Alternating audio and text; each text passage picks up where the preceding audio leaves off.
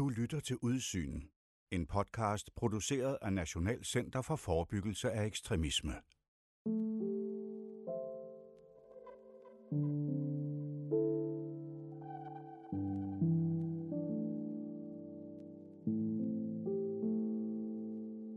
Hvilke højere ekstremistiske strømninger og tendenser ser vi i Danmark og i udlandet? Hvordan rekrutterer danske venstre ekstremistiske grupper nye medlemmer? Og hvordan forebygger man egentlig politisk ekstremisme? Det og meget andet taler jeg om med Chris Holmsted Larsen, der er postdoc i Nationalt Center for Forebyggelse af Ekstremisme og som forsker i højre og venstre ekstremisme i Danmark siden 2001. Jeg hedder Jakob Groth. Velkommen til Udsyn.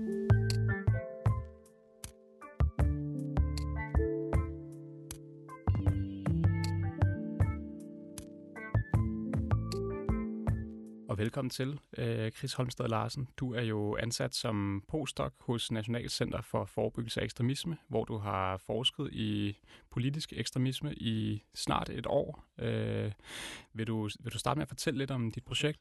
Ja, det vil jeg meget gerne. Øh, jeg sidder og arbejder på et forskningsprojekt, et øh, postdoc-projekt om øh, højre- og venstre ekstremisme i Danmark, det vil sige forandring og kontinuitet fra perioden 2001 og frem til i dag. Øh, men nu er jeg historiker baggrund, så jeg går også lidt længere tilbage for at få konteksten med, så der bliver også lidt øh, kold krig og lidt 90'er, men øh, hovedvægten ligger altså på 2001 og så frem til nu. Mm. Og øh, hvad er status på projektet, som det ser ud lige nu? Jamen altså lige nu er jeg stadigvæk i den indledende periode, det vil sige, at jeg har arbejdet mig op gennem den kolde krig, øh, i den, under den kolde krigs periode efter 45 frem til murens fald, der var det jo meget venstreekstrem ekstremisme, vi har med at gøre i Danmark, som var udfordringen. Så kommer 90'erne, øh, hvor vi jo så begynder at se øh, højekstremismen vinde frem, ikke kun i Danmark, også resten af Europa. Øh, og så bevæger vi os så ind i nullerne, øh, som er der, jeg er på vej ind i forskningsprojektet nu, hvor vi så får de her nye øh, antimuslimske bevægelser og grupperinger, som jo meget præger den ekstreme højrefløj i dag også. Mm. Og nu handler dit projekt jo primært om øh, ekstremisme i Danmark, og så med perspektivering til de øvrige nordiske lande. Men hvis vi prøver at skue lidt ud over de danske og de skandinaviske grænser, hvilke højere ekstremistiske strømninger ser vi så internationalt lige nu? Ja, man må sige, nu nævnte jeg jo den kolde krig, hvor det var meget, venstre ekstremismen var meget dominerende i Europa og hele den vestlige verden. Der er billedet jo anderledes i dag, hvor det er højere ekstremismen, som udgør den store udfordring i ja, stort set alle vestlige lande efterhånden. Øhm, og det er jo også noget med, at verdensbilledet har ændret sig. Vi har haft nogle krige mod terror, vi har haft en terrortrussel, øh, vi har haft en tiltagende konflikt øh, mellem nord og syd med mere. Alle de her ting spiller jo ind i, at det er et andet trusselsbillede i dag. Øh, og det er jo ikke fordi, at venstreekstremismen er forsvundet. Den er der stadigvæk og udgør også en, en meget konkret trussel i en række lande. Men set fra et dansk perspektiv og også nordeuropæisk perspektiv, så er det meget høj ekstremismen, som der er fokus på i de her år og, og hvilken betydning har det for de højere ekstremistiske miljøer herhjemme, at, øh, at der er så meget fokus på højere ekstremisme internationalt også? Jamen altså, det er jo vigtigt at understrege, at, at, at det med ekstremisme, politisk ekstremisme, enten vi taler venstre- eller højere ekstremisme, det er jo ikke et fænomen, der lader sig afgrænse af landegrænser eller sådan rent nationalt. Det er et internationalt fænomen, det er et øh, globaliseret fænomen, så at sige, så det, der sker ude rundt om i verden, i resten af Europa, hvad enten vi taler højre radikale eller højre ekstreme bevægelser, for eksempel Polen, Ungarn, øh, hvad der sker i USA i de her år, jamen så er det noget, der har afsmittende virkning på de samme miljøer hjemme, altså de højre ekstreme grupper og bevægelser, øh, og præger deres politiske retning, præger deres aktivitetsniveau og præger deres muligheder for at rekruttere i det offentlige rum, og i det hele taget også bare lave ballade i det offentlige rum. Du nævner selv Polen, Ungarn og USA som nogle af eksemplerne på bevægelser inden for det højere ekstreme. Øhm, kan du komme med nogle konkrete eksempler på nogle af de bevægelser, der har fundet sted i nogle af de her lande? Ja, altså nu kan man sige, nu er det jo vigtigt at skinne mellem, øh, hvad kan man sige, direkte ekstreme bevægelser, altså defineret som bevægelser, som er antidemokratiske og forsøger at nå deres øh, politiske mål øh, ved at bruge vold, og så bevægelser, som er for eksempel højrepopulistiske eller venstrepopulistiske og agerer inden for det parlamentariske system, men måske har nogle holdninger og nogle mål, som vi ikke bryder os om, men stadigvæk øh, agerer i det demokratiske rum. Men hvis vi kigger på de ekstreme bevægelser, så er der helt klart sket en voldsom radikalisering inden for, for det seneste årti, og især inden for de senere år. Altså, at vi har set, øh, at det ikke kun er bevægelser, som er højre nationale, som er optaget af, hvad kan man sige, en kulturel kritik af islam eller etnicitet, men som er direkte racebiologisk orienteret, racistiske eller gammelnazistiske grupperinger, partier, der vinder frem i de her år skandinavisk kontekst, så kunne man jo nævne øh, Nordfront, hedder det i en dansk sammenhæng, eller den nordiske modstandsrørelse, som er sådan et eksempel på en nynazistisk bevægelse, som er vokset ind inden for de senere år og begyndt at vokse sig stærk og, og, og vækker en del bekymring i en række nordiske lande. Udover Nordfront, hvordan vil du så øh, beskrive miljøerne herhjemme? Jamen altså, må sige, i Danmark er vi jo relativt øh, privilegeret i den forstand, at de her miljøer er stadigvæk små, i hvert fald hvis vi sammenligner os med en række af vores nabolande. Øh, vi har jo Sverige mod nord, og vi har Tyskland mod syd, hvor man har nogle helt andre store øh, højere ekstreme grupperinger og bevægelser, øh, som virker med vold og, og jævn, med jævn mellemrum udøver politiske attentater, politiske mord med mere.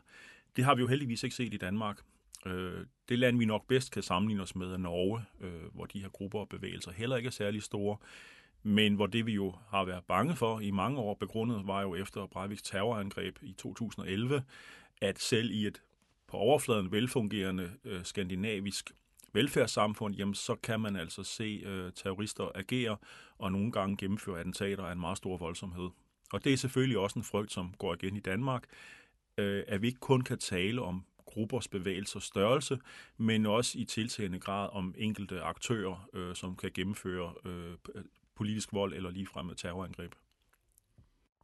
Nu nævner du selv Nordfront med et islamkritisk perspektiv og nynazistisk perspektiv. Øh, hvilke øvrige strømninger og tendenser ser vi i, i Danmark på det højere ekstreme i de højere ekstreme miljøer?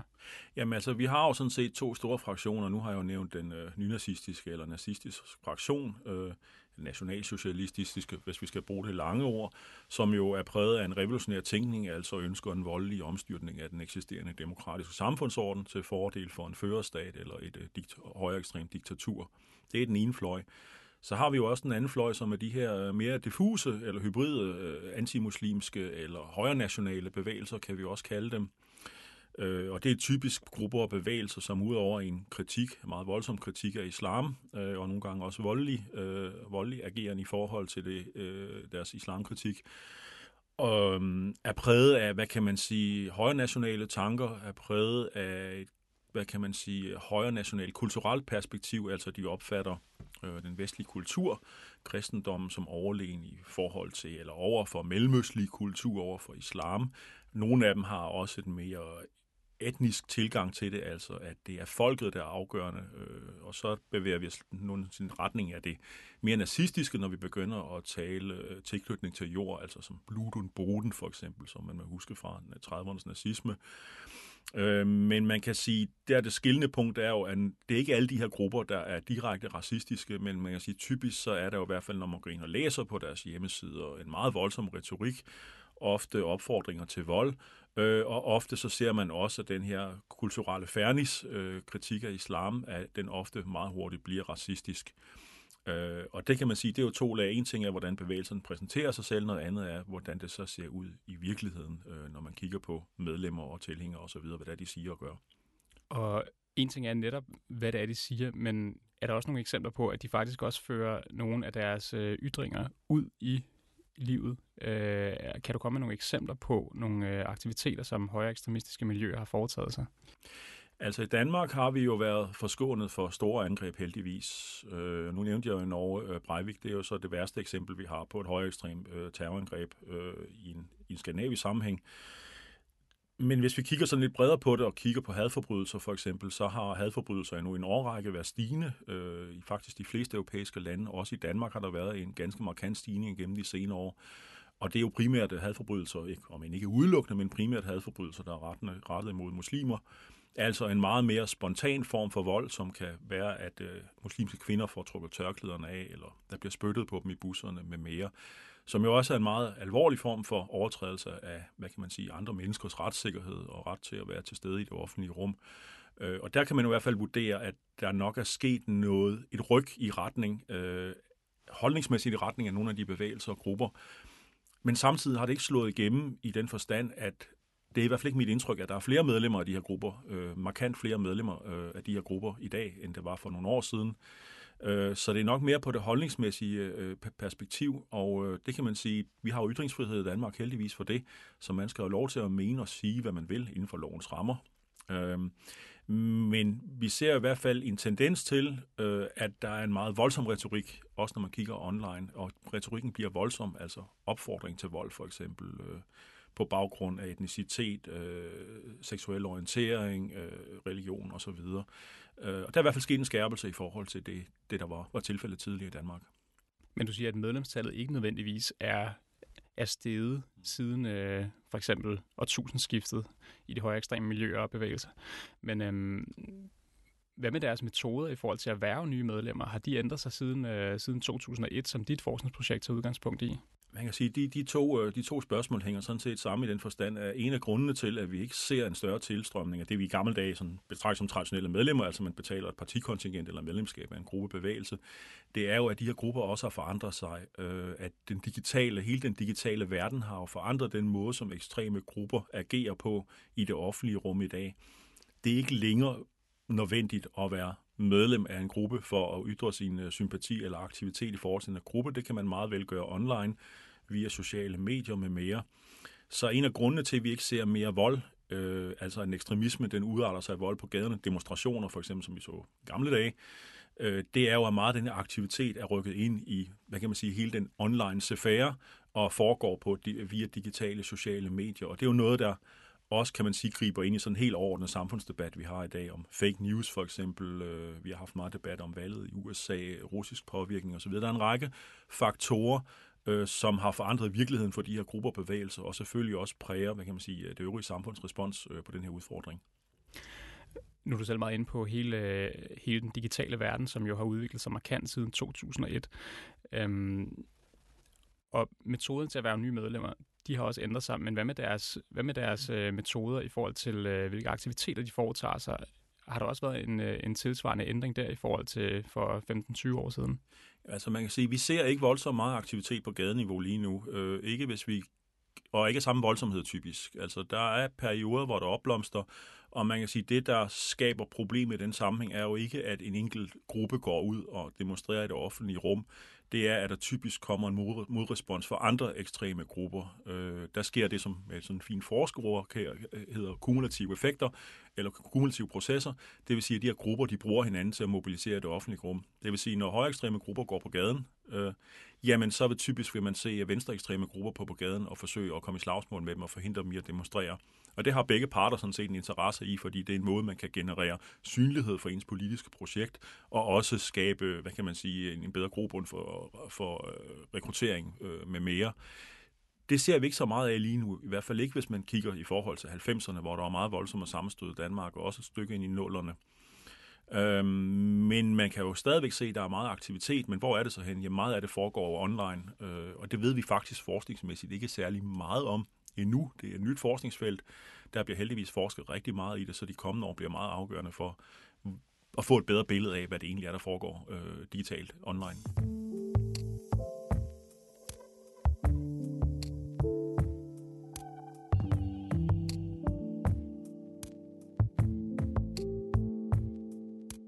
Vi talt om højere ekstremisme indtil nu, og nu er det blevet tid til venstre ekstremisme. Og øh, hvordan ser de venstre ekstremistiske miljøer ud i Danmark lige nu?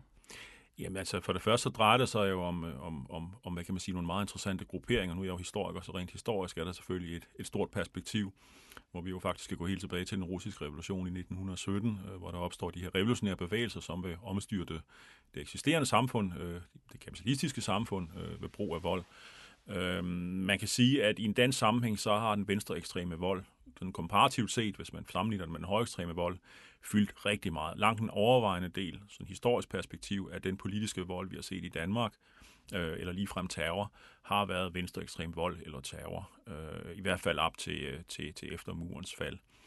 Men hvis vi kigger på det i dag, så, øh, så øh, er det i hvert fald et miljø, der er præget af, at der ikke er tidligere tiders øh, aktivitet, eller mulighed for rekruttering, eller sådan store aktivistiske drive.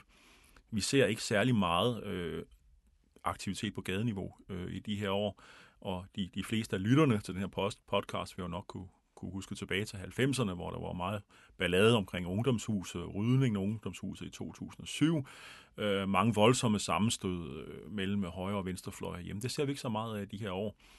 Øh, til gengæld så ser vi nogle andre øh, tendenser, som, øh, som, som er undervejs. Og, og hvad er det for nogle tendenser? Jamen det interessante er nu, at, at i stedet for de her meget, øh, meget, hvad kan man sige, ritualiserede slagsmål med den ekstreme højrefløj, som har præget, øh, præget den ekstreme venstrefløj i par, ja, mere end et par årtier, så ser vi nu en, tik, en mere en højere grad af, af, at de knytter an til konflikter, som foregår uden for landets grænser. Øh, lige aktuelt for eksempel, så er det i høj grad øh, konflikten i Syrien, øh, altså den, de kurdiske grupper, der kæmper i Syrien mod øh, ISIS, øh, Øh, som optager den ekstreme øh, venstrefløj herhjemme, øh, og der er eksempler på, at flere har rejst ned og kæmpet øh, sammen med de kurdiske grupper. Øh, vi ser også, øh, der, sådan har det altid været i et eller andet omfang, men vi ser også øh, i højere grad, at de her grupper, de deltager i konflikter i andre europæiske lande. Det vil sige, når der er topmøder et eller andet, det kan være et klimatopmøde, øh, det kan være et politisk, internationalt politisk topmøde, øh, jamen så rejser man ud og hjælper sin ligesindede, øh, og det foregår typisk ved vold og ballade i gaderne, og omvendt, jamen så rejser de også til her, når der er demonstrationer her. Øh, men, men, men det er som sagt et stykke tid siden, vi har haft øh, sådan større øh, optøjer eller ballade i en dansk sammenhæng. Og hvad med internationalt? Er der også skruet ned for de venstre ekstremistiske aktiviteter øh, i for eksempel andre europæiske lande? Nej, øh, det kan man ikke sige, det er. Øh, og, og, og det, er meget, øh, det er meget sådan et nord-syd-billede. Øhm, der sker der har altid været meget højt niveau af venstreekstrem vold i Sydeuropa, og hvor man jo også dem, der kan huske tilbage til den kolde krig, vil huske alle de her venstreekstreme terrorgrupper, Brigade Rosse i Italien, de, hvad hedder den, Roter med-fraktion i Tyskland osv., Øh, og i Danmark havde vi jo Blikkingadebanden. Øh, så der har man haft en meget stærk tradition for øh, venstreekstrem vold og terror.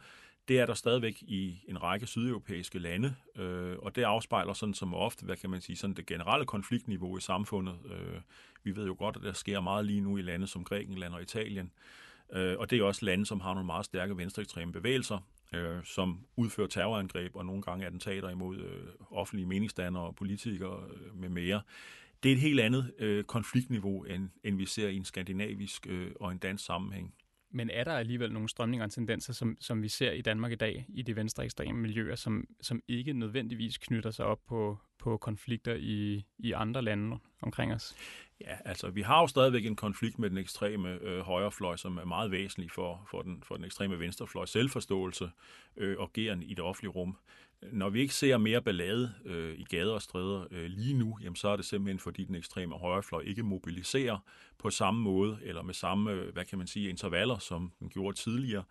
Øh, vi skal jo ikke så mange år tilbage, øh, hvor der var en gruppe, der hed øh, Pegida, eller For Frihed, som øh, demonstrerede i Københavns gader og stræder imod øh, islam.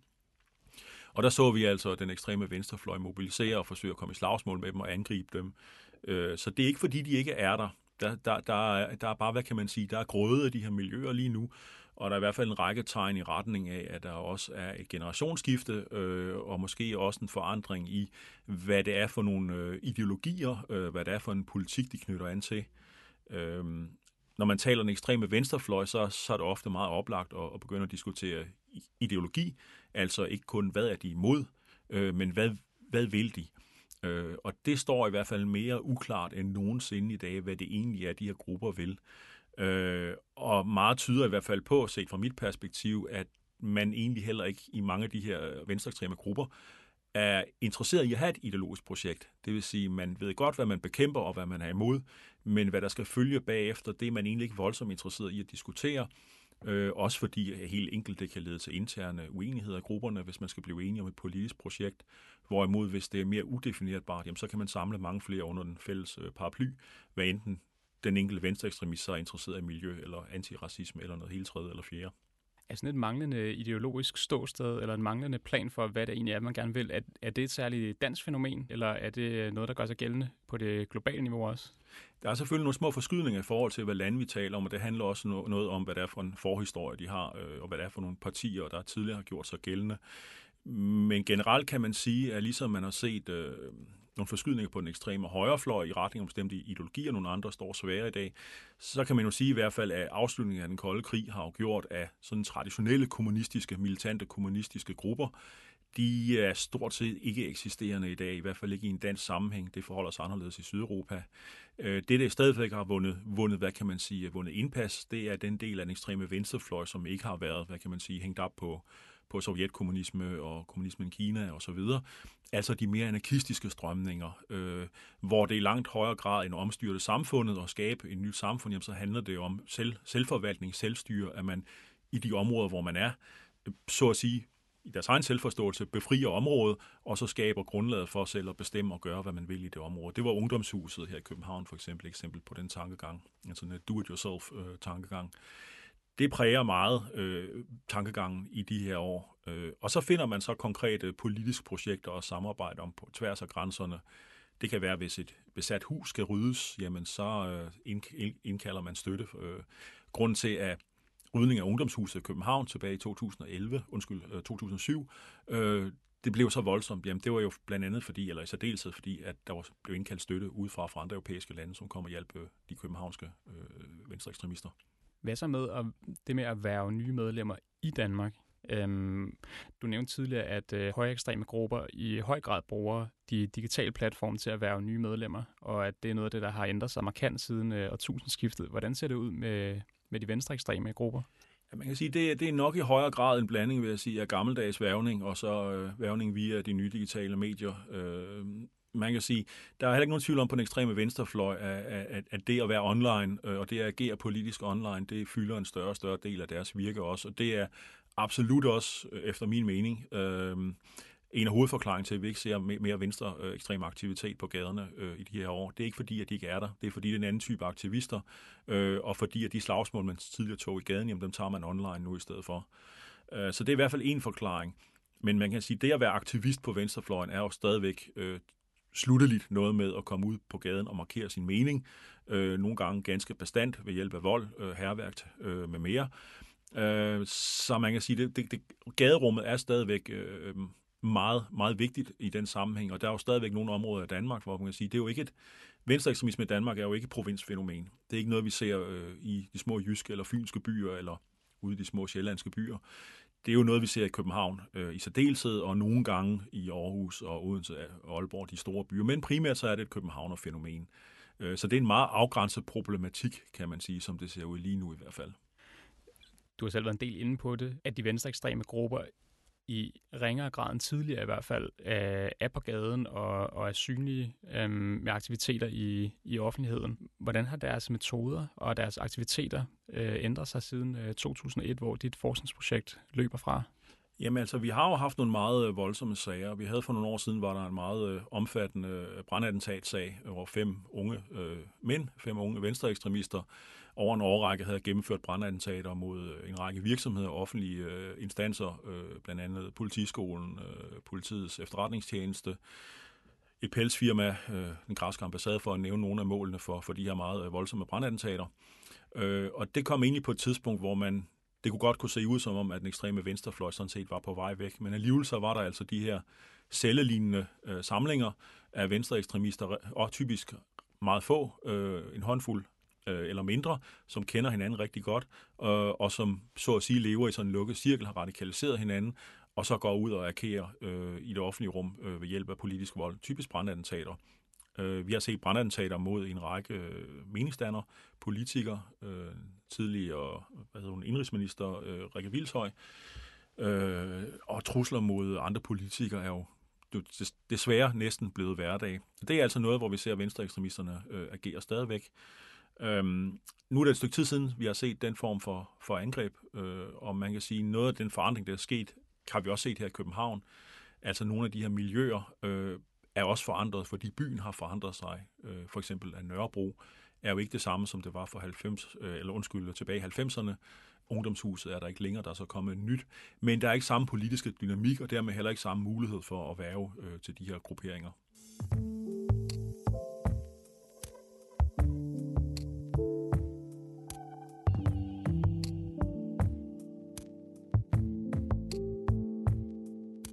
Talt om højre og venstre ekstremisme, og Nu skal vi tale om det måske vigtigste og mest spændende overhovedet for, for jer lytter, det er, hvordan vi forebygger den politiske ekstremisme herhjemme.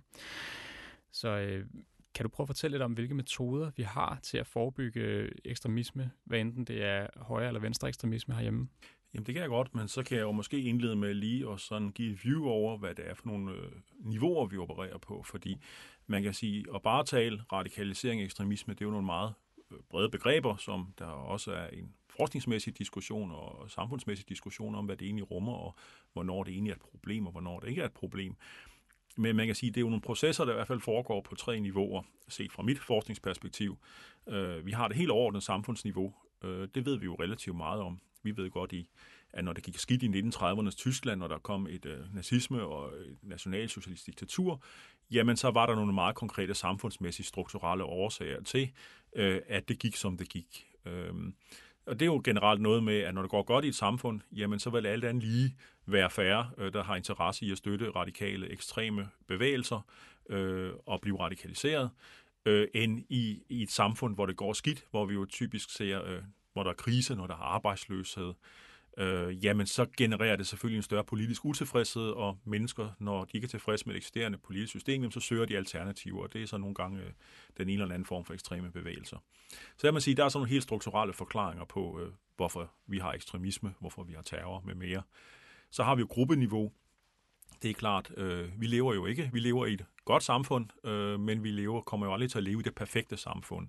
Der vil altid være mennesker i vores samfund, som er utilfreds med, hvordan tingene ser ud, som har et andet politisk perspektiv, andet religiøst perspektiv, og som søger ekstreme løsninger på det, de anskuer som værende problemer. Der er vi jo nede på gruppeniveauet. Øh, og det er jo straks mere kompliceret at gøre noget ved grupper, fordi vi lever jo igen heldigvis i et demokratisk samfund, hvor der er ytringsfrihed, så mange af de ekstreme grupper har jo meget hvide rammer for, hvad de kan sige i hvert fald, øh, og nogle gange også for, hvad de kan gøre, i hvert fald så længe det ikke er direkte politisk vold eller terror. Øh, men der kan man jo også gå ind og gøre nogle ting. Altså, der har vi jo også en lovgivning, som man kan sige regulerer, hvad grupper kan gøre. Øh, det er også noget, vi diskuterer i forhold til bandekriminalitet, for eksempel. Nogle gange, så kan man dreje på nogle håndtager, så kan man diskutere, skal en bande forbydes, og det er jo sådan en meget aktuel diskussion, der kører lige nu. Det har vi ikke så meget tradition for i Danmark, forbyde øh, politiske grupper. Der er en række nabolande, øh, der har.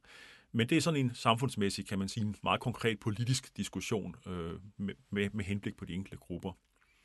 Og så har vi jo det sidste niveau, som er det, vi øh, oftest opererer på, øh, i hvert fald når man tænker forebyggende, øh, og det er jo individniveauet, øh, hvor man jo kan gå ind og gøre en række ting i forhold til at hindre, at unge, for vi taler også af unge mennesker, der bliver tiltrukket af ekstreme grupper, øh, ikke bliver tiltrukket af ekstreme grupper, eller i hvert fald så få som muligt, og dermed ikke bliver radikaliseret, øh, og kommer ind i den her onde spiral, øh, som kan ende i terror og vold, og så også kan få ikke meget voldsomme konsekvenser for offerne for det, men selvfølgelig også for de her mennesker selv og for det omkringliggende samfund. Øh, der kan vi jo for eksempel gå ind og sørge for i skolerne, øh, og noget man satser meget på i dag, at der er en grundlæggende forståelse af, hvad er det for et demokrati, vi lever i, hvad er det for nogle demokratiske rammer, rettigheder, sørge for, at, øh, det, nu tænker vi meget på den lange bane, det er jo strategisk det her, øh, man kan sige, generere en, en, en, en, øh, en, en dialogorienteret kultur, hvor man kan diskutere på tværs af politiske uenigheder. Det lyder måske meget banalt, men det er det faktisk ikke. At klasserummet for eksempel kan blive et sted, hvor man kan diskutere forskellige politiske perspektiver, religiøse perspektiver, uden at man nødvendigvis behøver at slå på hinanden. Det er jo, hvad kan man sige, kernen af demokratisk kultur, og det er måske nok noget, vi tidligere har lidt forsømt, fordi vi har taget vores demokrati for at være en selvfølge, noget som opretholder sig selv, og der tror jeg der, hvor vi er set fra mit perspektiv på vej hen nu i dag, er, at vi er begyndt at vågne op til en virkelighed, hvor vi som demokrati bliver nødt til at være mere proaktive i forhold til at skabe en demokratisk dannelse, især blandt børn og unge. Det hænger jo også sammen med hele online-perspektivet, altså at være digitale brugere. Øh, hvordan agerer man hensigtsmæssigt i et offentligt rum, som i højere og højere grad bliver digitaliseret, altså foregår via sociale medier. Hvad er det for en dialog, øh, som vi gerne vil have foregår der, øh, og hvad har det af konsekvenser for samfundet, hvis ikke vi sikrer det? Så kan vi jo sige, når først de unge er blevet ekstremister, hvad gør vi så? Jamen, der har vi jo også en række muligheder. Vi skulle gerne helst undgå, øh, at de kommer ind i de her grupper og bevægelser, fordi det får som sagt meget dramatiske konsekvenser, også for dem selv og deres livsforløb. Det er også dyrt for samfundet, hvis man skal være lidt mere kynisk fængselspladser, domstole og øh, med mere, det er, det, det, det, er, det er på mange måder en rigtig god idé at forebygge. Øh, det tror jeg, de fleste er enige om i den her branche også. Øhm, så kan vi jo lave exit-programmer for eksempel, som forsøger at hjælpe de unge ud af de her grupper ved at give dem et meningsfuldt alternativ, så de kan komme videre i livet. Øh, det er jo noget af det, som man, man arbejder meget på de her år.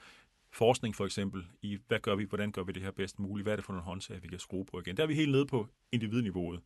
Øh, og det er jo også typisk det, der også er det langsigtede, kan man sige, øh, den strategiske der kan så være forskellige tilgang, alt efter hvilke myndigheder, øh, myndigheder øh, som, det kan også være NGO'er for eksempel, det kan også være hele ud i idrætsforeningerne, det kan være en række aktører, som har, hvad kan man sige, en andel eller ansvar for det her.